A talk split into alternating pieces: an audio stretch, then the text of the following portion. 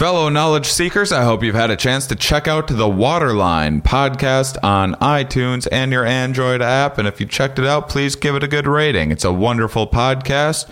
Water is one of the biggest driving forces of life on Earth.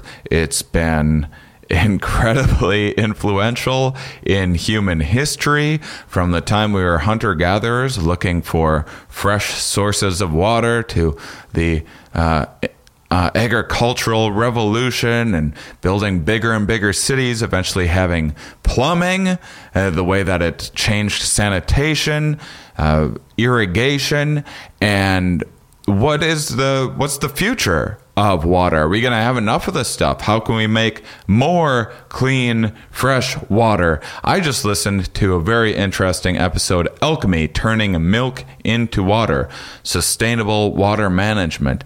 this episode is all about this very candid conversation about water, coffee, industrial practices, sustainable value chain, and social responsibilities with uh, this man Carlos uh, Gali, who uh, whose job it is to make sure that the biggest food and beverage company in the world is leading a healthy and sustainable lifestyle. Incredibly important stuff. You guys are into science, you guys are into learning, caring about the world, caring about our future. This podcast is for you. Check out the Waterline podcast on iTunes and your Android app. Well, we did it, everybody. I finished the tour. 111 stops. Finished in Asheville to a sold out crowd. Did a good trip and did a little preview for one of my shows that I'm working on, my DMT talk. Um, I actually just tonight, I just got back from this nerd night in Denver. I gave a talk about how we are allergic to life. Uh, I have a few different shows that I'm working on at the moment, um, but I'm taking a little bit of time off, not nearly as much as I thought. I'm taking a little time off to one reset the system. I uh, people thought when I was doing 40 or 50 city tour, they thought I was insane. Ended up being way more than that. It was insane, but it was great. Made a lot of new connections. I know what cities that I can go back to for with uh, psychedelic inspired shows. I know what venues will work well for things moving forward and and which won't. I'm I'm going to be I'm kind of pushing the envelope envelope envelope a little bit uh, taking things to the next level um, the special is kind of the bottleneck right now i'm hoping to record that end of september. Hopefully they'll be out at the end of the year so that i can do follow-up things um, with that once people can see that and and uh, then we can go a little deeper. I'm doing a canada tour end of august uh, into september and i'm going to be workshopping a little bit of this dmt talk and i have some uh, dramatic and exciting changes to it. I've met a whole bunch of different people in the psychedelic communities including some truly brilliant artists. And I actually am working with someone right now who has made, uh, who does way more DMT than I, um, than I am able to. And he has, uh, and he's a genius, brilliant artist. And I have a few people um, that I'm working with on this to make animation based on DMT trips that are like when people see this, you won't believe it. It's real good. And I actually just started if uh, for the people in the Asheville show and a couple of the uh, the last shows I started um, I started demoing um, some VR DMT trips, actually capturing the visual aspects of DMT in a virtual reality space and I'm trying to put together DMT shows where um, we'll have a bunch of cardboard VR things, and people will be able to. Uh, we're going to create VR experiences based on my experiences that I'll talk about and dissect in my act, and people will be able to put VR on and experience um, the visually what uh, what I got to experience, um, or at least as close of a representation as we can. Uh, I'm hoping to do some pretty big things with that, um, and I'm actually hoping to start workshopping it in uh, about a month, early August, and so that's going to be very exciting. Um, I, in fact, I have uh, I have someone with a box truck and a mobile kind of comedy club set up with stage and speakers and and um, a projector that'll project everything on a box truck, and so we can be outdoors and do this show. And I'm hoping to integrate it with some um, a little get uh, psychedelic inspired artists and music to do live paintings and a little bit of music and and I'll try to break down DMT for everybody and I'm hoping it will be like a chill kind of camp out experience which I think would be amazing. And so um, if anyone uh, has leads on any spaces um, private land or um, cool outdoor areas where we can do this around the Oregon, Washington area, please, please email me. You can always go to the Here We Are podcast.com website, click on Ask a Scientist. And for this particular thing, um, if you have venues in mind, really anywhere in the so there's like this place in Wisconsin that I I know about where they have like weddings at, and they put together little events here and there, and they have like a huge barn set up,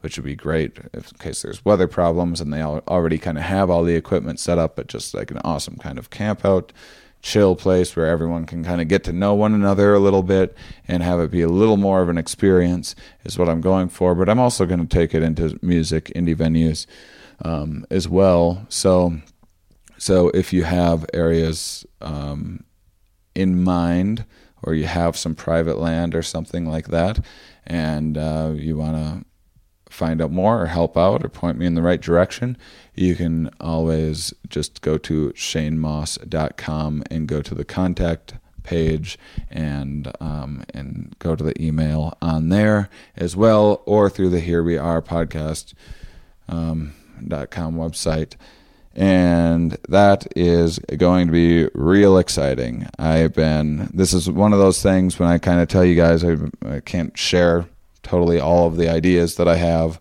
for some of the stuff moving forward until I've kind of worked out some of the kinks and workshopped things um, and tried out enough material and tested it uh, and made sure that it's kind of ready and actually going to happen. This is going to happen and that's pretty awesome. Uh, and we're also going to finish the psychedelic documentary. Um, that's coming along real nicely. I think you guys are going to be really interested. And I have some projects more related to um, aspects of science outside of the psychedelic fields too that I'm pursuing. I have a lot of things going on, but but those are the main things that are going to keep me preoccupied for the next three months doing Canadian tour, getting the getting the um, the uh, show recorded for a special that will be for your viewing pleasure on a platform that uh, we are unsure of yet, figuring out which one will be the best and uh, and which one is interested, and also. Um, DMT talk with a live component, VR visual DMT trip. There was skeptical people. I've I've shown this. I've been going around showing this via. I just showed it to like this shaman that has done more ayahuasca and DMT than all of us listening to this right now combined, and um, she was blown away. And this is so. This is something real spectacular. So anything you can do to help would be terrific, including um, helping out on Patreon, um, because putting this together is uh, massive, massive undertaking. It's going to happen uh, with or without your help. I'll pull it off, but a little bit of help would go a long ways. And yeah, I'm I'm just excited. I feel great right now. I feel the best I've felt in a while. Sometimes I finish these tours and they are uh, I'm like, no, what am I going to do? But I've already kind of been past that process and I'm I'm moving forward. And so we have a special episode for you today regarding um, psychedelics and some potential other things that I'm working on with getting involved more in the community and getting more intimate um, experiences lined up for you guys and collaborating with different people. And so I'm super pumped about it. I hope you are as well. I believe this is important stuff and this isn't just about like taking drugs to be cool, although it sometimes can be cool to take drugs. Let's not forget once in a while. Once in a while, it can be real cool. But this is for me.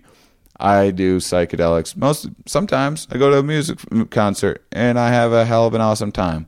But the majority of the time that I do them, it's for healing, it's for inspiration, it's for creating actual change. This is something that is deeply meaningful for me. I think this is I talk with scientists all the time, as you guys know, and I'm moving in the direction toward what I think is some of the most exciting work out there, and it's what you guys are interested in. If people, I did an album called "My Big Break," was my my last album, um, and I love it. It's great material. If you haven't heard it, go to Spotify, and it's free. But um, the reason I bring it up is because uh, if if everyone was like, oh man, I want to hear more about the evolutionary function of negative emotions and why we dwell on negative memories more than positive ones and uh, and I go around and shoot a documentary please about interviewing scientists about this stuff and and test it on yourself and make yourself a guinea pig.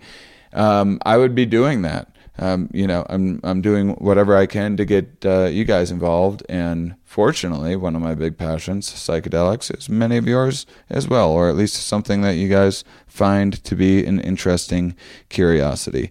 And so, once again, thank you for all the support, spreading the word, coming out, seeing me on tour. You guys are so awesome, and I hope you enjoy today's episode. I think this is pretty cool opportunity for a lot of us.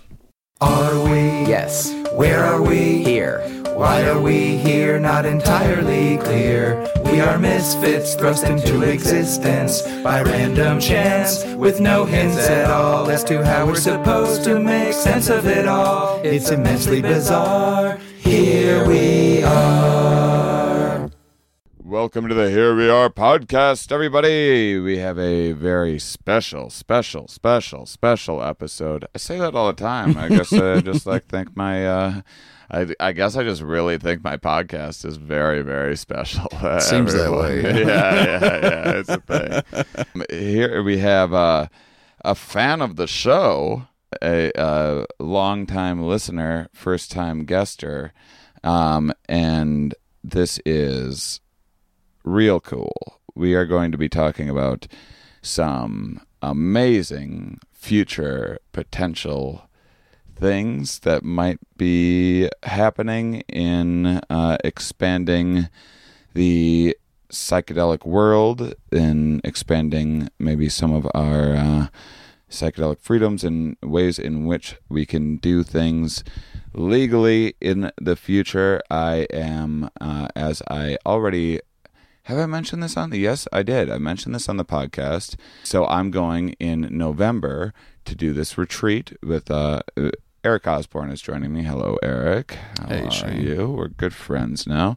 Um, we have been uh, kind of working together, I, I, and I feel very just privileged that I am getting to be included in this amazing thing that you're doing, um, which is you have a psilocybin retreat in Jamaica where psilocybin mushrooms are legal. Can you talk just a little bit about? Um, let, let, let's start with this specifically. Let's just get the plugs in right away because I think this is going to be what's exciting to me about this is this is a way for uh, a lot of people listen to this program all the time, and then and then sometimes people are like, "Hey, you're a reasonable guy who's into science, and you've turned me on to psychedelics," which isn't really my intention. I don't know. I don't know where what my intentions are exactly. I just try to follow the things that I think are interesting and talk about the things that I think are important. And for me, I'm probably biased as hell, but for me, uh, psilocybin mushrooms have been absolutely life changing from a very early age. I do not think they are necessarily for everybody, especially in the way in which they are done, which is uh, you don't know what you're doing, you're gobbling a bunch of stuff, you don't know how much to take, and you're going to see some music festival or something like that, and, and no one's telling you what to expect or anything like that. You are doing something incredibly special. And this is something that I think opens the door for me feeling more comfortable saying, you know what, this is something that lots and lots of people should be checking out because this is a professional setting. So, talk a little bit about what we're going to be doing in November, um, t- uh, that specific retreat, and then we'll get into kind of your background and, and what you do. But let's just tease the people. Let's let's just get them uh, interested because there's what 17 available mm. spots for this right. to join me and my girlfriend and who's the uh, Katherine from, MacLean mm-hmm. from Johns Hopkins. Right. Well, she's no longer with Johns Hopkins, but she was part of the. Uh, early studies with John Hopkins, Johns Hopkins uh, in psilocybin end of life um, therapy and personality change. Um, so, yeah, it's it's super exciting. Uh, this is not our typical retreat, but it's something that we want to do more regularly. Is have um, entertainers and researchers who can kind of provide the guests with the spectrum of the experience. Uh, you know, psilocybin and other psychedelics can be very entertaining, as you know, and you sure. convey through your uh, comedy. But they are also exceedingly therapeutic, which is you know our primary focus. Uh, so we are yeah bringing you down and Katherine down, and we're going to do kind of a mini conference, um, private retreat entertainment session, and you're going to present your uh, Good Trip and DMT Talk, and Katherine is going to present her research and do a, a Q&A with the guests, and then we'll have four psilocybin sessions uh, included as well. So this is a is it 10 days? It no. is 10 days. Really? Yes. Oh my goodness gracious because you look at this and like just speaking on behalf of poor people. I, I, I will say that, like, you know, it's seemingly kind of an expensive thing if you're just like how much is it because because mm-hmm. what are, do you off the top of your head do you know the range uh the low end is like 2200 and top of the top is like 43 I mean, that's if you want your own private room that's looking out over this yeah yeah so let's and, let's explain this mm-hmm. so we all go down to this resort mm-hmm. right and so this included in this package you're getting all of your food and all of you're getting my performance, which I'm starting to think I should space out over the course of like right several mm-hmm. times. Mm, okay, you know, maybe doing like a half hour or something. I don't know. We can kind of mm. feel it out. There's a, we have got a lot packed into this week. We've got a DJ that's going to come in and do a dance party for us yeah. one night. Um, we've got the four psilocybin sessions. We've got your two presentations or broken down. We've got Katherine's two presentations, uh, and then we've got all the integration and preparation work. So it, it's going to be a packed 10 days for sure. And then various tours around the island that are, you know, kind of some sightseeing fun stuff to do. Now the the tours and all that that's not included. That's extra. But uh, yeah, basically the package includes two meals a day, ground travel, lodging, um, massage session, and all of the psilocybin sessions and the presentations that you and Katherine will be doing. Uh, four mushroom trips in ten days. Yeah, if people are if you're up to it, up to it, and they can skip it if you want to. Totally. We, it's rare though. It's it's kind of funny to me that people rarely skip an experience. Most of the people come that come down, um, they you know they say this is why they're there, and it's uh you know it's a lot of it's a lot of work. People are really going in deep and working heavy, but they're getting a lot done, and they know that this is going to be the last chance, generally, to do this for you know however long. I mean, when I tell people some, I mean, sometimes I sound like very reasonable because I'm like, oh, I haven't done mushrooms in like six months or whatever, and they're like, oh, so okay, you, you. But then I have times when I'm in a transitional period. I've been sharing with my audience some of like the stuff that I've been going through, just in a transitional, wrapping up this tour. I just did. We're now talking in in my uh, uh what what what is this thing? Luxurious it? studio. yeah, yeah. Airstream that I Airbnb'd. We got a I wanted to see if and I a was like. I was like, could I handle living in an Airstream?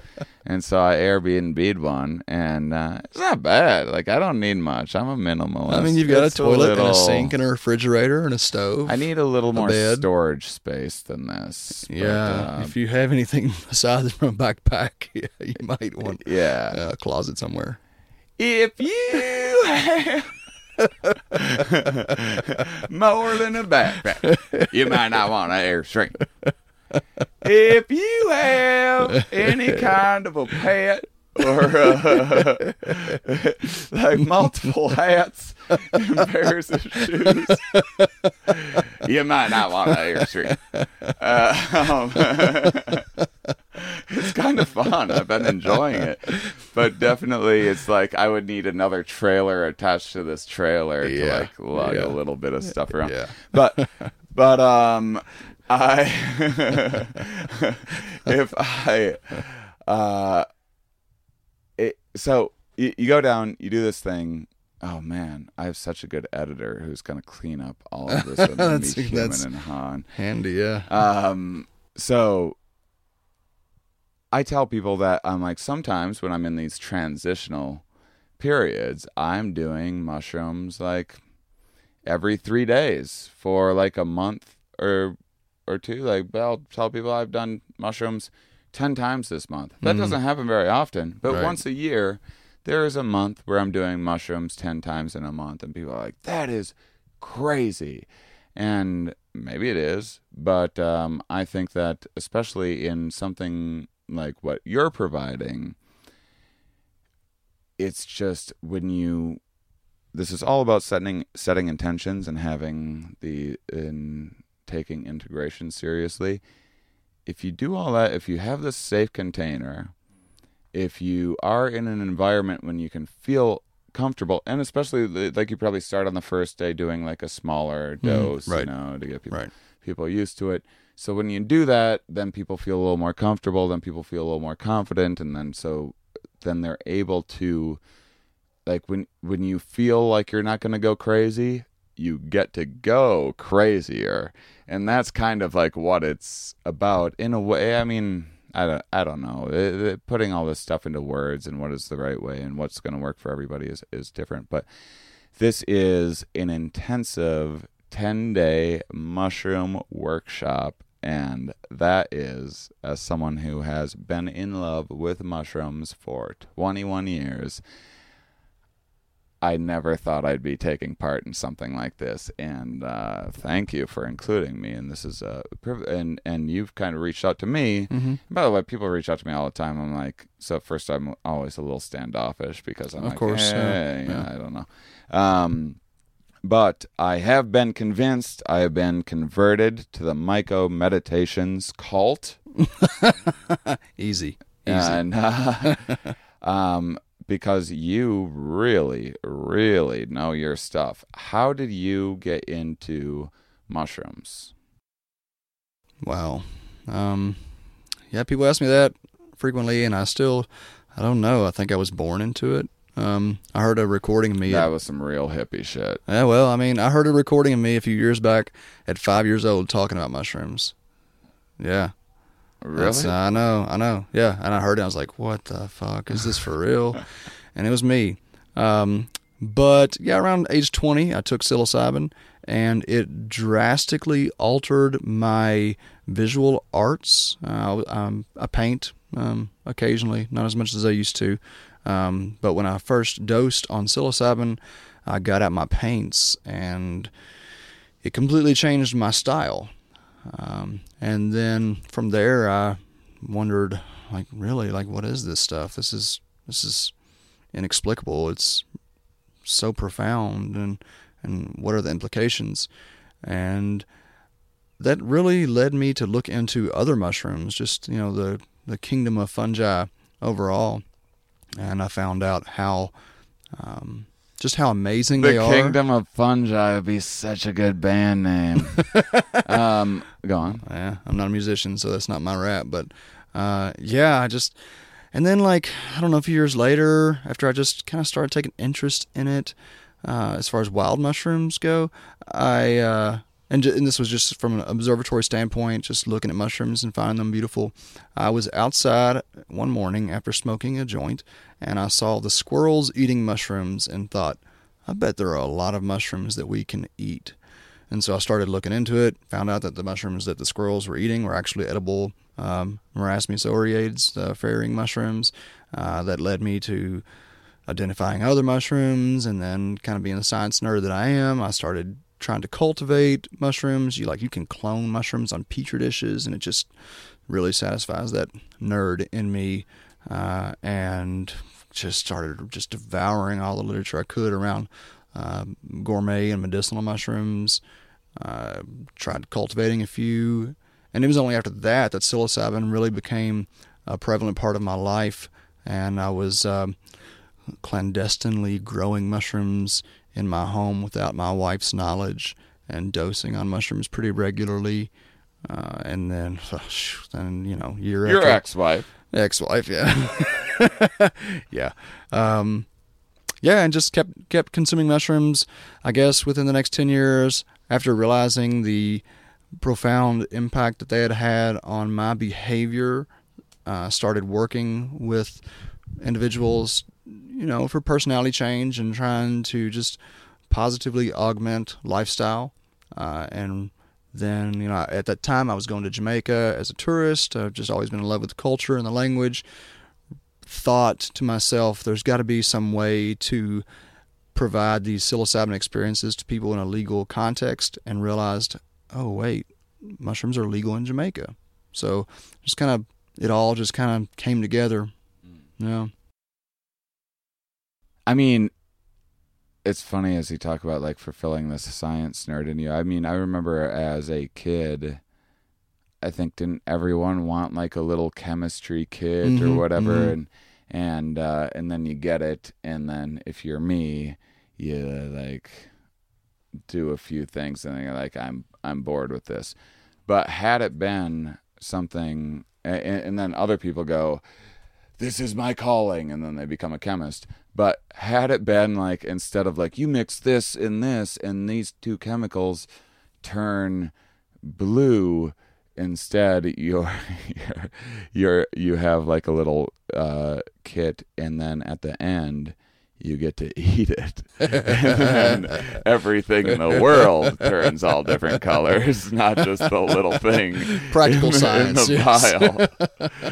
Applied sciences.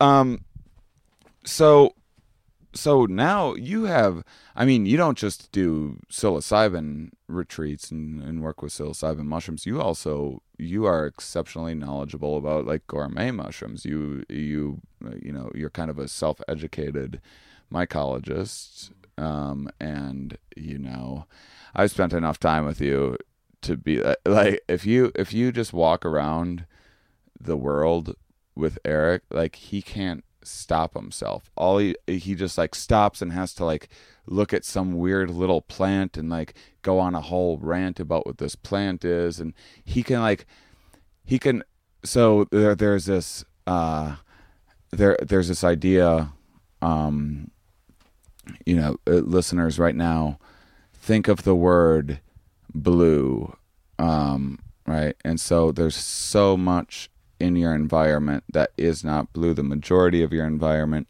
isn't blue or now change it to orange and concentrate on the word orange. And what will happen is whatever is orange or whatever is blue or whatever you're concentrating on that will start popping out to you. You will pay more attention to that because you're looking for it. And when you hang out with Eric he can be like 50 yards that way, there there is this tiny little mushroom. Um, we uh, we um,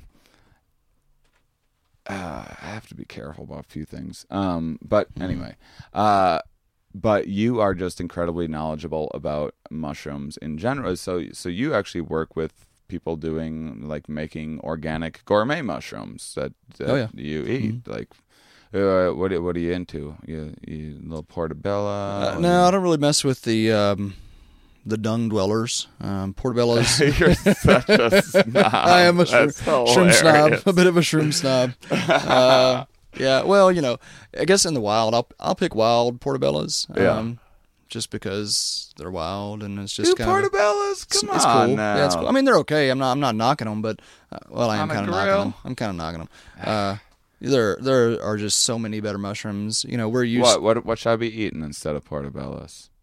Oh what man, got for me? Uh, well, you're asking me so many questions at one time. go Um, on. what should you eat Answer one at a besides portobellos? Well, I mean, you know, some of my my favorite mushrooms are the lion's mane. Um, really big shiitake, like the shiitake you get in grocery stores, are not what are available to growers and people who know uh, the mushrooms. Those are kind of like the bottom end of the shiitake barrel. Um, but some big meaty shiitake that are, you know, you can, as a cultivator, you can get a shiitake mushroom that is as big as a portobello. And if you grill that, uh, and they do really well with like sriracha because they have like a, a sweetness to them. So you put some something kind of spicy on them, blacken them, and grill them. They're just outstanding. Um, there's chi- chicken of the woods is a mushroom that tastes literally it tastes like chicken breast, and it's just phenomenal. Uh, maitake is another favorite of mine that is in the wild. You can find specimens that are anywhere from five to twenty-five pounds. They're just giant, giant fungus that you can slice and do what you can treat them like meat, basically. Um, I mean, there's about in, in our location, the eastern United States, there are about 15 very reliable species that you can harvest in the wild that are exceptional edibles and are highly medicinal. What? Dude, I just love hearing you nerd out about mushrooms. It's so, you're like a real. I feel so bad for these shiitake mushrooms in the grocery Yeah, they suck, store that yeah. are that are like. I feel bad for the people eating them. I, well, maybe you're just They're like, "Oh, I got some shiitake," you're just like, such a mushroom elitist. I am oh, elite. I am. I know am. Well, I'm not an the elitist because I want to spread this to everybody. I want everybody to have this experience. This is not just for. You know, it's kind of interesting. I'm Mushroom- JKing. Mushrooms have been historically have been preserved for the upper class, and what I would like to see is mushrooms available to the common man and woman. Uh, even like this tattoo that I have here, the Caesar's mushrooms. yeah, I can reference the tattoo on my leg. Yeah, the, the, the Caesar's Amanita is named such because it was reserved for the Tsars of you know, the Roman Caesars. Um, and it's a, an exquisite edible. It's so delicious, and it's commonly available in the wild, uh, but people are few and far between aware of it. So, you know, these are very potent medicinals.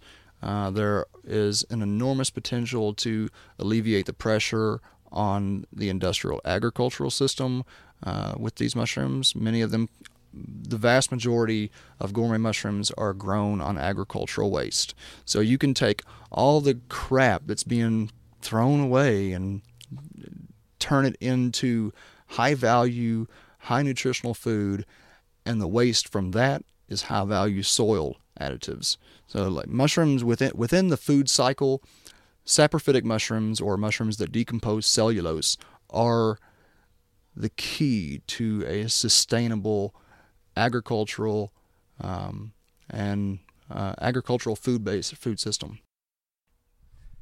I like that you're like, you're like, oh, I don't, I don't eat these manure mushrooms. I like the landfill mushrooms. I, I prefer a bit of a snob. I prefer the complete garbage dumpster mushrooms are just so much better. Uh, well, agricultural waste being like corn, corn waste, straw, you know, those things. And you know, it's not to completely knock manure mushrooms. Cubensis is grown on manure-based substrates for the most part. Uh, but even even that mushroom within the within the complex of psychoactive mushrooms, the reason that cubensis is predominantly available in the United States is because when people from the U.S. went into Mesoamerica and began to seek out these psychedelic fungi, they gave the gringos the shit mushrooms and the psychedelic mushrooms that grow in wood mulch uh, or in um, um, like grassy areas, not manure-based substrate, but but are um, on decomposing grass materials. Those were reserved for the healers or the shamans or whatever. So yeah, we we did get the shit mushrooms, and cubensis is not it's not the premier psychedelic mushroom. Here you go, stupid white people. Yeah, yeah, Here's yeah, these yeah, dumb yeah. mushrooms. Take the poo shrooms. Yeah. the poop shrooms. uh, yeah. So, th- so there's all of these. So, I mean, this is just. It's funny because as a comedian who goes around and does, uh, I mean, I've been doing psychedelics for 21 years. I I'm a comedian who has a solo show about psychedelics. I'm making more solo shows and psychedelic events and everything else. And uh, and honestly, people ask me questions and expect me to be like super knowledgeable. Some, but it's one. It's infinite. The amount of mhm. knowledge to gain about psych, just like everything else in Right. life. Everything is like very fractal, like in nature. But but I also am. I like talking with you. We've gotten to know each other a little bit, but you know, I'm kind of a skeptic, fuck dickhead, and uh, and I intentionally kind of don't read about psychedelics because sometimes it just like I'm like, ooh, I want to know about uh, uh you, you know this. uh, I I hear this person's great, and I, and then like within two pages, I'm reading it, and all of a sudden it's like this God, this divine thing, and, and it's not that I don't like. A lot of times it's just a way of articulating things that just turns me off. Not that it isn't valid or anything, and and I also just don't want it to influence my perception. But the cost of that and me being kind of closed minded and kind of a dick about it is that I really I have a lot of experience and I have very little like actual knowledge. you, you know, like uh I I I get uh like I'm you know uh kind of mechanic that knows how like uh, this this will do this to the brain and this this is good for this situation. Um i i but it's the difference between that and like an engineer that like knows exactly why something is acting on in this way and the math involved in putting this thing together. And that is what i completely have i have zero knowledge about because i didn't even know until recently that there's just so many different species of psychedelic mushrooms. Can you talk a little bit about some of the different species and and even how much of a difference there might be in the experience? See, that to me is so hard too because eh, and I'm putting you on the spot because that's there's individual differences mm-hmm. yeah. found and blah blah blah, but but explain just a little bit about some of maybe the some of the more common psychedelic mushrooms out there and and if there is a difference in experience for say like your average person Mhm. what that might be Yeah, there are over 200 species of psychoactive mushroom um, that possess psilocybin. Then you have the amanita that are a whole different class altogether. Um, psilocybe is the major genus containing psychoactive mushrooms. Uh, we are typically, as I said, com- consuming cubensis in the United States. Um, cubensis historically, and, and you know, I also am a skeptic. Uh, but I also value traditional knowledge and think that there, you know, there's a lot of wisdom in there that we should pay attention to. Um, that being said, you know, it's also kind of like subjective experience. Cubensis traditionally is known as the worker's mushroom. Um, it is believed that that mushroom is the one that you consume when you are looking for life direction. Um, and then there are uh, about five to seven others that are historically used by um, quote unquote shamans, uh, which is a borrowed term from the Siberian mushroom consumers. Um, but in Mesoamerica, for instance, um, Psilocybe mexicana, um, caerulescens or caerulescens, also known as the landslide mushroom. Uh, there is Semilanceata, which is a European species. Um, there are uh, there's like I don't know there's there's like five species within South America that right now I'm kind of blocking out because I'm thinking about different species. We've got cyanescens here in the Pacific Northwest, azurescens again in Pacific Northwest that don't have any historical record of use. Uh, there's a new species that re- is recognized in San Francisco uh, within the last few years. There's didiata that has been recognized in the Ohio River Valley uh, with since 2007. Um, and there are different traditions of application for different mushrooms within the historical context. My belief is that each mushroom has a different level uh, of active constituents. So we have um, alkaloids, primarily psilocybin and psilocin, that are active, but we also have um, baeocystin and I believe norbaeocystin that's active uh, in these mushrooms. And the varying levels of each chemical can alter the qualitative value of the experience. Some of them are more visual than others, some of them are more of a body experience.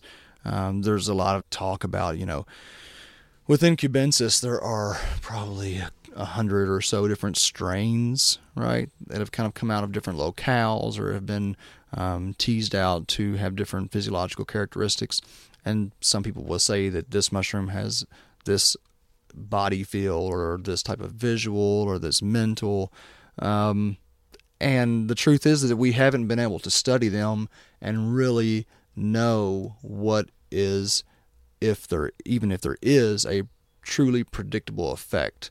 Uh, you know, cannabis, we can, to a greater extent, we can discern uh, the experiential value of different strains. Uh, but with mushrooms, they're not used enough, like on a regular basis, like cannabis is, for us to be able to say, okay, well, today I felt the same thing as I did. And then the set and setting that you're consuming the mushrooms in can be so variable. So yeah, there's just there's just a whole lot going on, and we need more, um, you know, scientific approach to understand the effects of the different species. And anecdotal and anecdotal, so step it up a little bit. Yeah, you guys. there. What are you Come doing? on. Yeah, I mean, people are eating mushrooms like once every six months. Like, I mean, that's cool, and I understand that it's a powerful experience. And you know, I'm going to Jamaica once a month, and we're eating mushrooms. I'm eating mushrooms not every single time with the guests. Uh, it depends on the comfort level within the group and a lot of other factors. And I definitely understand that consuming like three doses of mushroom, three heavy doses of mushrooms in a month is significant. But I also, from my experience, no matter how many times that happens, it's always beneficial. You know, so uh, we we have a tendency to just kind of like piddle around with mushrooms and not really approach them as a regimen and I think that's where like the real payoff is. Well, I mean, You can't go on like that forever. I'm not saying that expect to live your life eating mushrooms 3 times a month every month unless I mean, I think that there's like phases, uh, like throughout it. I think that I think that that seems a lot more reasonable when you have like a season. Like I, I kind of wish this this was the case with like alcohol, where I could just be like, I'm going to drink Binge. alcohol regularly Right. for like three months and like get out of my head a little bit and have these social experiences and then turn it off. Unfortunately, alcohol is addictive and leads to all sorts of other issues and problems that psychedelics never seem to have for me. Mhm. But but I it, like you know I go on this tour about psychedelic. I'm in a new city every day. Well, I don't have time to. I, I don't have six hours to be Mm. tripping and and and really I don't like need it at that time because I know what I'm doing this day. I know what I have to do. I have this direction and and I'm I'm just going to go and I'm going to do the tests that I have, for me, mushroom, well, psychedelics in general, where I really get the benefit is time like now. You know, we all have these things, and I it, like it's just been wear, weighing on you. Like what what's going on with your job? Are you ready for a change? Are you you you know your your relationship, your family, like you know whatever it might be? Are you are you in a like kind of a funk right now? We all get in these funks, and we all. I mean, the worst of it is that we like get stuck in these really kind of negative, destructive patterns. Some of the patterns that we get ourselves are like great, you know. It's like, hey, I've been, you know, playing basketball each week with uh, my friends, or like, you know, doing this and that for exercise. I've been on a, I've been meditating every day or every other day. These are these are also patterns, and and some of them can be a little toward the destructive side, and and when you're feeling or when you're just like a little bit uh, confused when i'm like what what's what's the way forward from here? I have some good ideas. I'm not quite sure how to execute them i'm not sure i'm heading in the right direction. I have 20 different possible directions. Many of them seem exciting. What is worth putting my actual time into? That is when having like a regimented like every few days doing my, for like two months or something like that or a month. Yeah, I, I honestly try not to go more than like two like it's not even a i don't have to like quit doing mushrooms. Like Mhm. i'm kind of forcing myself to do mushrooms Mhm. i mean yeah I go back and forth sometimes. Yeah, I'm like, yeah, yeah. gobble gobble gobble. Other times i'm like no shane this mushroom time. You should do this.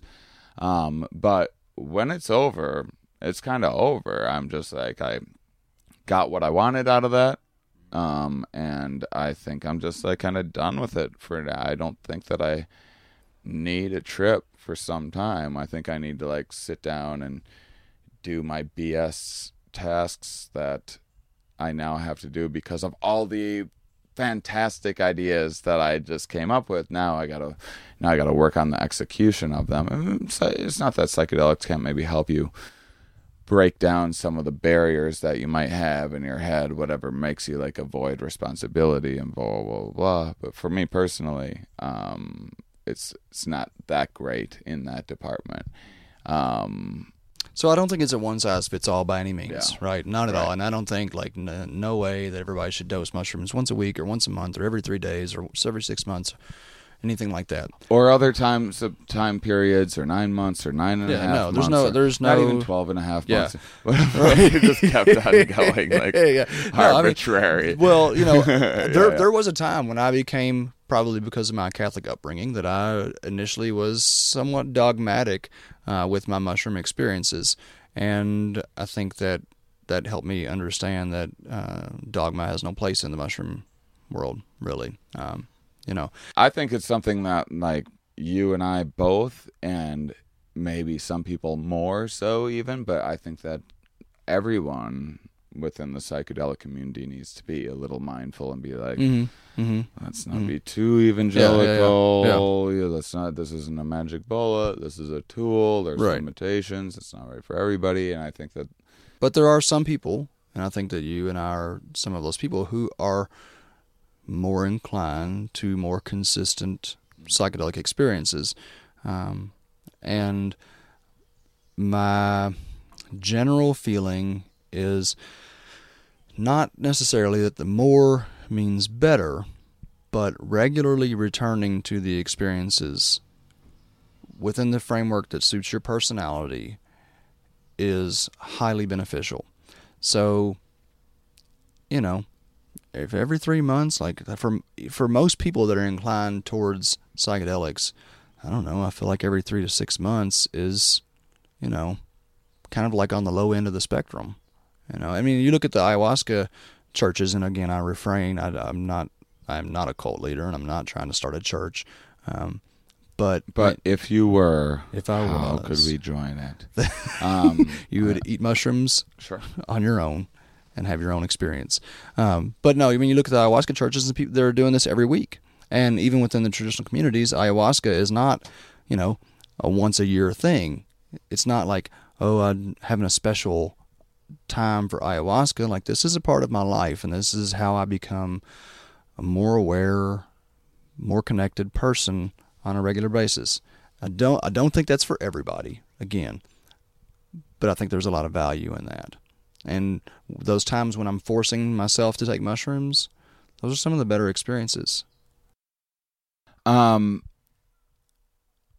I have a new pl- th- This is like in an ideal world. This is what I'd want. to How many different species of psychoactive mushrooms? Roughly 200 right now. yeah. Roughly 200. I think that once a week, I would be trying a different one. species. Yeah, and that that because um so I'm most experienced I guess with cubensis just because um, not that I know, I'm not particularly knowledgeable. It's just that that's what's Hmm. most commonly available, and Mm. I mean they do have a look to them, and you know Mm. I've had other ones that look differently, and blah blah blah. But I had some recently, like these like kind of wood grown, wood dwelling. What what would you what species is that? Like where Wood lovers. Uh, well, there's several varieties. There's the Ovoideocystidiata. There's Cyanescens. There's Azurescens.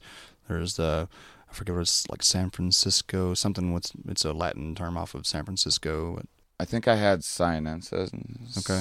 Maybe and uh and I uh it was so chill and so it was like I could eat more of them than like cubensis are a little like wilder and like close your eyes and you can see some real intense stuff sometimes in a higher dose. Eyes open you're having some especially at night. Day trips are always just a little more like clear and your your eyes can't play as many tricks on you. And, but um but these were these were very they weren't were they physical i, I don't remember them feeling that physical i remember when i was a kid um and i do mushrooms i remembered i always knew well, yeah, i mean like 16 or you know, 17 or Like, I was like Nah, eight and like- mushroom. but I still say I was like I was like more of a child a kid, when I was. 17 years Yes. old than I uh, was when I was seven, as far as I'm concerned. Um, if we're judging it based on recklessness, but I remember I could always tell when it was going to uh, kick in because my testicles would start tingling Whoa. every every time. I'd be like. Oh, this is the weird. I was like, this is what must have tripping balls. It must be coming from. Like that's what I thought. yeah, yeah, yeah. I know it's weird, but like it happened every time, and but, uh, but but with some uh, mushroom, there is like a very interesting like body Right. tingling, a lightness. These were more, and I even did like higher doses than I ha- uh, have with cubensis, and these were much more like really deep philosophical conversations with like kind of a confident my attention span wasn't necessarily like all there and maybe I'd like forget what I was talking about here and there which is not unusual for me but um but it was just uh you know it was very very different. It was like this is like a very philosophical more than like a more than like a shaking up of perception and and and uh so i mean in an ideal world where you go to the store and you get you know whatever species of mushrooms you want. And you know mm-hmm. what dose you're getting and it has much like weed has the THC content and it has this and this is how much CBD it is sativa mm. this is indica. In an ideal world I think that I would do mushrooms probably once a week if it was a different species all the time. So I was kind of having a different experience all the Right, time because right. I get a load of mushrooms doing for two months and I'm like you know I just got what I'm gonna get out of that there's like For now, yeah. it's kind of pointless for for now and, and, you know and then and a lot of times it's like in a good way like oh yeah i figured out what i need to figure out Mhm. and you know another six months from now i'm gonna have a, another Totally. Yeah. set of problems or opportunities or Mhm. you know whatever else and more things to work It's on funny, really, like with mushrooms, like you know. So just to say it, like when I when I was arrested and I, you know, couldn't do mushrooms, um, Do you, do you want to tell your story? Yeah, we can talk about that. But um, you know what I was saying, what I was Yeah. getting at is just that there was nine months that I didn't eat mushrooms, but I still considered myself a mushroom eater. You know, so you don't have to eat mushrooms for like I don't know, however long, and you still like know that like I'm I'm a shroom head. You know, whereas with alcohol, people are like don't drink for six months. Like, ah, I quit drinking. Like, I don't eat mushrooms for six months. And it's like, I'm just waiting for the, I'm just waiting for the right time. Yeah. yeah, I haven't quit. Yeah, just just because you're not getting laid doesn't mean you don't. You're not a sexual person. um, yeah, I I uh, i- is it worth? I, you brought it up. People are gonna be curious. Uh, Let's just close it because what happened to you was pretty unfortunate, and it's like a Mm. well, it's kind the- of a it's good it's, it's what started lesson. MycoMeditations really, and it is a very valuable lesson. Um, you know, psychoactives are not without risks, um, and the risks are not the typical risks. There, yeah, we know there's no like prolonged uh, physiological uh, negative effects to eating mushrooms, but there are some very real risks that I learned firsthand. And what I also found out is that what I experienced has also been experienced within the research world. And I was told by researchers that this is the dirty little secret that's not talked about within psychedelic therapy, and that is the flight risk. Uh, so yeah, we had a, had a person. I was I was doing uh, underground psilocybin work here in the U.S. Um, for some time, and I had an individual that came to me for a session. Uh, and in the midst of the session, I could tell that this person was struggling. They asked if they could go to their tent, which was about 20 feet away from the fire where we were. It was just a small group of four people. Uh, so I said, sure, sure, that's fine. Go to your tent, and um, I'll check on you in a few minutes. And the next thing I knew is tail lights were blasting down my driveway. Um, we had the, this individual's keys, and this person actually had a spare set of keys magnetized under the bumper of their car. Uh, and then they had a very minor wreck in a ditch, and uh, police came, ended up coming to my property, and uh, I was arrested and went through significant personal uh, and financial pain. But ultimately, that's what led me to bring MycoMeditations uh, into the public, um, into public awareness. I wa- I was also doing the sessions in Jamaica, uh, just kind of as a word of mouth thing, but didn't really want to publicize it because I was also doing work here in the U.S. And after I was arrested and went through all the, um, you know, the things that go along with being arrested, then I and I was no longer doing it here in the U.S. I could openly promote the work that we're doing in Jamaica without fear of repercussions. Um, so, the lesson being, uh, Don't how- live in the U.S. the lesson. well, um, the lesson being uh, that you have got to really ensure people the safety of the experience and help them understand as much as you possibly can that the only the only risk is running from the experience and that is in a physical sense and in a psychological sense if you want to benefit from your psychedelic experience just stay put breathe through it get through it Yeah, I mean, this is I say this all of the time, every one of my shows, and this somehow I forgot. Meditation, everybody. I mean, Mm. I can't. I I don't mean to. Meditation isn't going to work for everybody, but if it doesn't work for you, my guess is you haven't given it uh, given Mhm. it a fair Mhm. shake. And when people that meditate regularly, they don't go doing shit like I want to tell you, we had this last retreat. We had um, we had an individual who was a participant in the Johns Hopkins study uh, with long term meditators Mm. and psilocybin, Awesome. and this guy was a fucking trooper. He took like most he took was six grams, which I- I've seen people take up to twelve. Um, but this guy took six grams and sat in lotus position for six hours. And when he came out, he said it was the single most powerful experience that he's ever had in his life. And I know that it was coupled with his meditation, his his experiences with meditation, coupled with the psilocybin. and I could I could see it. Like I was watching him as he was tripping, and, and this guy was just traveling to realms. It was so powerful. I mean, I, so a lot of a lot of people out there like mushrooms is probably the most common psychedelic that there is. That that like everyone like tried mushrooms once in college or Mhm. something like that. Which fucking man, some, some that pains me too. It's that, also the most misused, and that's another Right. impetus behind MycoMeditations is that I want people, I want to help people understand more effective applications of psilocybin. This is an adult shit, and I don't mean to be a snob about it. Is that look, I took mushrooms when I was young, and they were incredibly important for my formative years. Absolutely, but I was also a reckless fucking idiot Right. because I was a young male who wasn't getting laid and was angry about it and mad at my parents for you know bullshit and Mm. and uh, you know and you know and that stuff comes out and you go. I was a crazy person, I did mushrooms. I did crazy shit sometimes. Mm. I did but and and so that's why I'm a little bit snobby, and I'm like, you know, it's a it's an adult thing. It works better when you have better impulse control, blah blah blah. And I do believe that, but I'm also like go back and forth with like, you know, I mean, that's not the way we evolved. We evolved. You're doing this shit at puberty.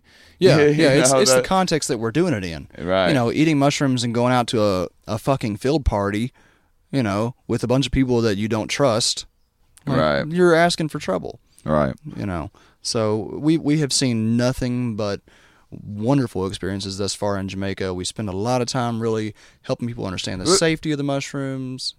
Well, no. What do you get? Like, what are who who are the people? Because our retreat's gonna be the the one that I'm going to be participating in. It's not that it'll be that drastically different than your usual one, but we're aiming for, we're hoping for a kind of a specific kind of clientele. We're we're aiming for more like, you know, like here we are, Yeah. podcast listeners. We're aiming for people that are like really, you know, thoughtful, inquisitive, you know, interested in like taking it as like a research kind of scientific Right, because I can right. sit and tell you guys all day about mushrooms and that's my one perspective. We need more thoughtful and that's why I hate about like the idea of a guide or like a shaman that's like this is uh, this is I I know the truth and this is the best way to do that like we need a lot more data and we need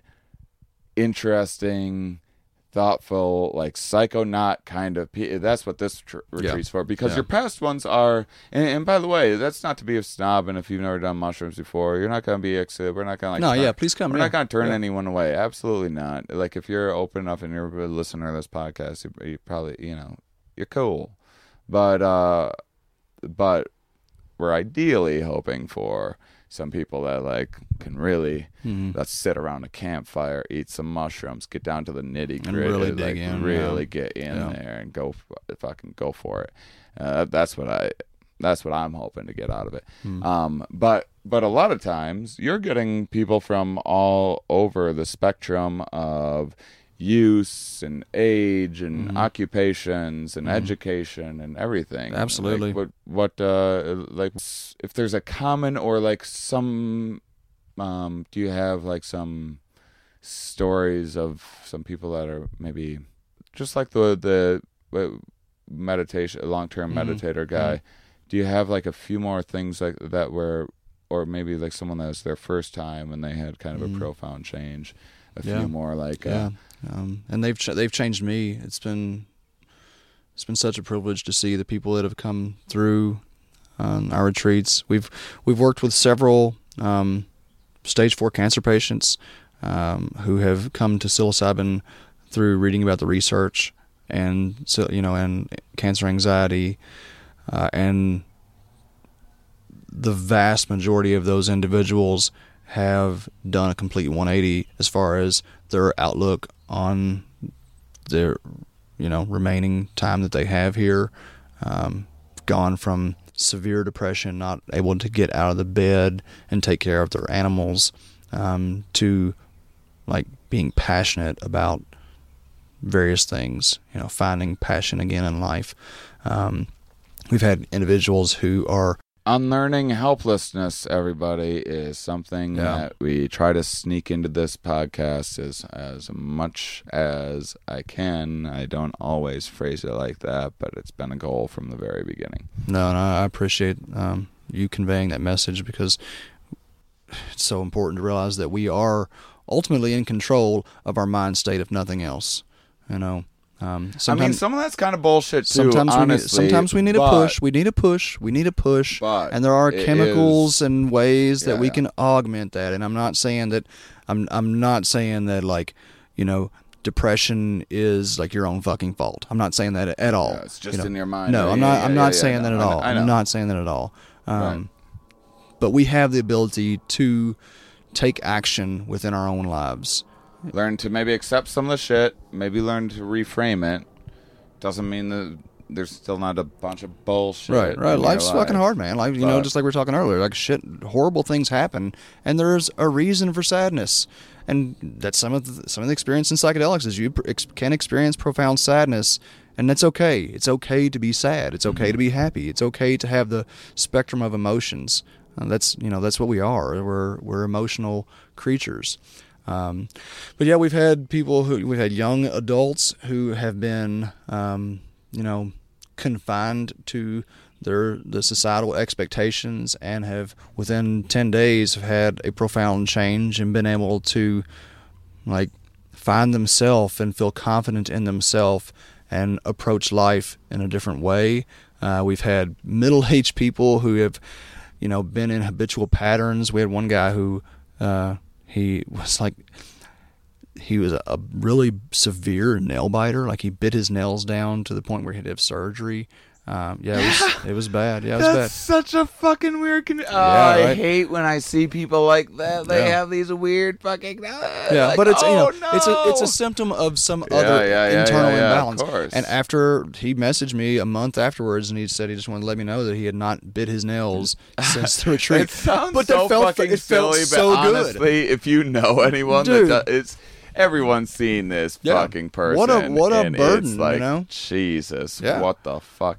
Yeah, Yeah, yeah. It's it's And really so- significant yeah. to hear to hear people and to see these changes in people. Like it's it's so rewarding, um, and I, I know that the work we're doing has enormous purpose.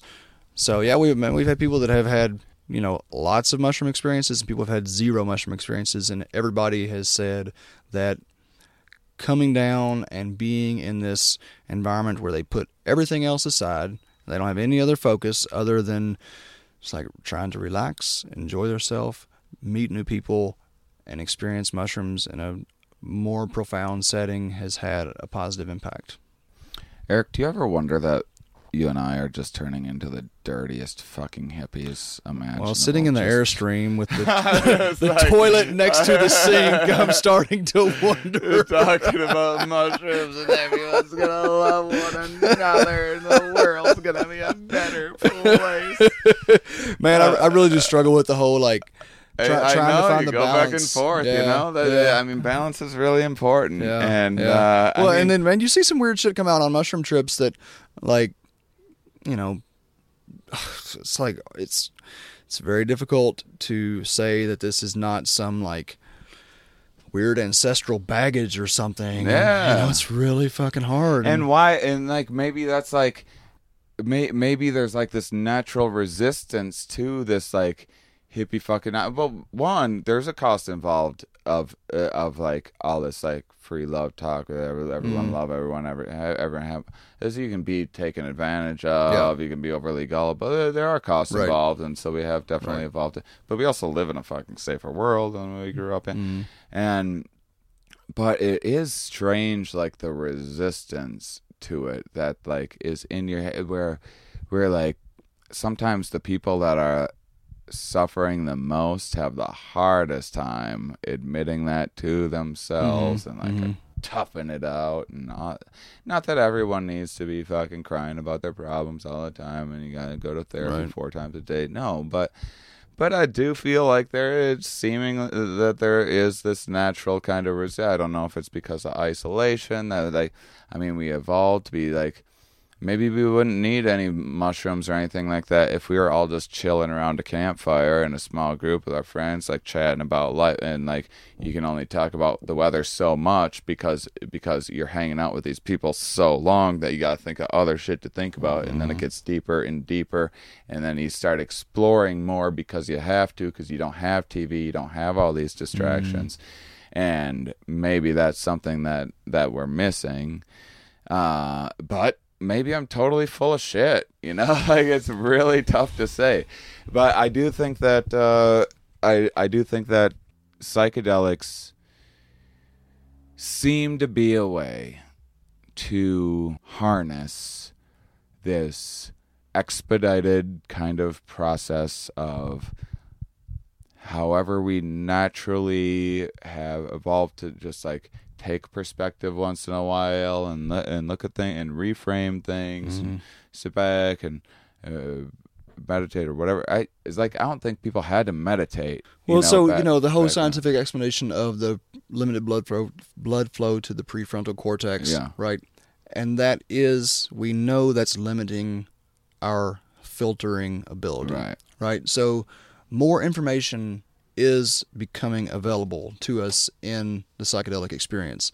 So that is a way for us to understand that these experiences do expand ironically expand our perception by limiting our brain functionality in a certain way. So I tend to feel like um, that our intuition has much more to teach us than we give it credit for. And that is one of the main lessons that I learned from the psychedelic experience. The other one that I get out of psychedelics is that I don't fucking know. Yeah, I mean, even I as I'm know. saying that, I'm like, yeah, I don't know. A lot of this even- podcast yeah, I'm- is about I'm- not trusting your yeah. some of your instincts sometimes and blah blah blah. I don't know. But uh, I mean, so so a, as we're wrapping up here, um, people people want to find out more. One, um, I believe if if they if uh, if a listener, um, if one of my favorites out there, if they mention me or this podcast, they get a little bit of a discount on. Mm, yeah, hundred dollars off, um, which is not a lot, but we're running on a pretty thin margin as it is with these retreats. Just trying to get them out there to the people, and I don't want to be. It might sound kind of expensive, three thousand dollars, but if you got all, it's you're talking an all-inclusive package, ten days, And you're expensive. I got to pay your ass to get down there. I know. I I'm. mean, I'm like. I'm such a wealthy. I. I'll, I. I stay in the finest. Thirty-year-old airstream. I'm really high maintenance. No, it's it's it's funny though. Like people come to Jamaica and they're like, "How that? What? Like the the cost this much? Like Jamaica is not a cheap place to live. You know, so services there are you know they're costly or whatever. Um, and and maybe that sounds like too much and may or maybe maybe you're like wanting to do one of the other retreats for Mm-hmm. other because uh, talk about maybe some of the other kinds of retreats that you yeah, have, our, our standard retreats they're like family ones cheaper. Um, they're more.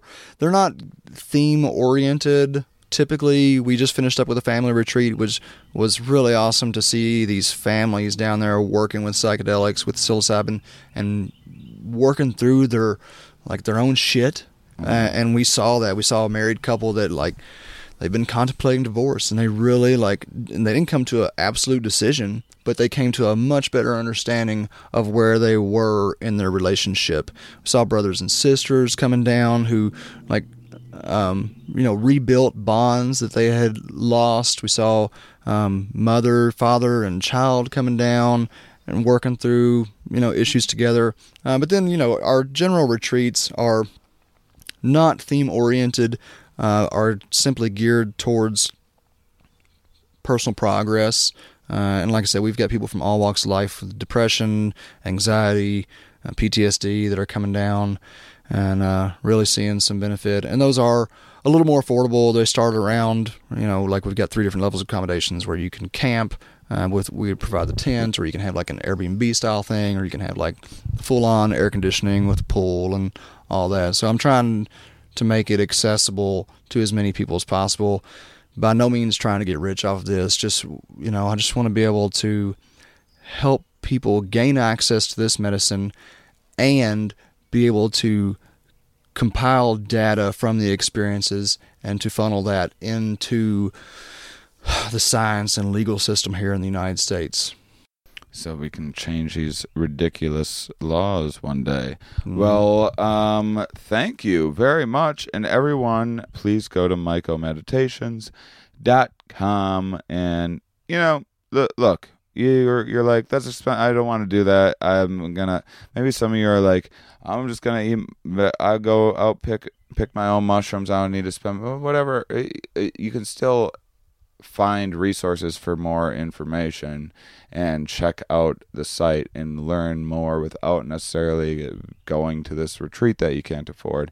It's still just you know support the cause. Is a what a cool thing to do and and you know spread the word to if if you're like no that's not my thing. Maybe you know someone who it is their thing and have them and share this podcast with them so they can hear it and check it out. Mm-hmm. because i do believe that this is uh, something that maybe isn't for everybody but i think that a lot of people would benefit. I'm i, I don't know if i'm gonna bring my my mom down there, oh she is it's just like weird a bunch of weirdos down here and it's nice well, no, you know, it's so like crazy, everyone's though. nice We're you know, it's having, just like, but i don't know about all these drugs and people that are so straight edge coming down like know. uh, you know like typical christians coming down it's like it's really amazing and that's what i i love like we record podcasts down there and it's like these are everyday people that are using psilocybin and are having great benefit from it so and it's all part of contributing to a larger ethnomycological catalog of experience. You know, it's this project is way bigger than the project itself. Way, way bigger than the project itself. So, yeah, anybody that wants to come down, uh, or just you know, it's a project inside a project inside a project Indeed, everybody Indeed. Boom, boom, boom, So, boom, can I boom, can I boom, boom, plug boom, pledge boom, real quick boom. as well because that's another way if people yeah can't. but would you mind if i just make a few more sound effects really quick boom, boom, boom, boom, Can you get boom. some like high pitched stuff in there too? wow, this is weird. It's just like they're all making weird noises with their mouths, and it's just like, or it's a bunch of weirdos, and they're wearing all these weird colors, and I don't understand any of it. It's like they're all dirty and they aren't showering. And, yeah, what, what, else did you want to plug?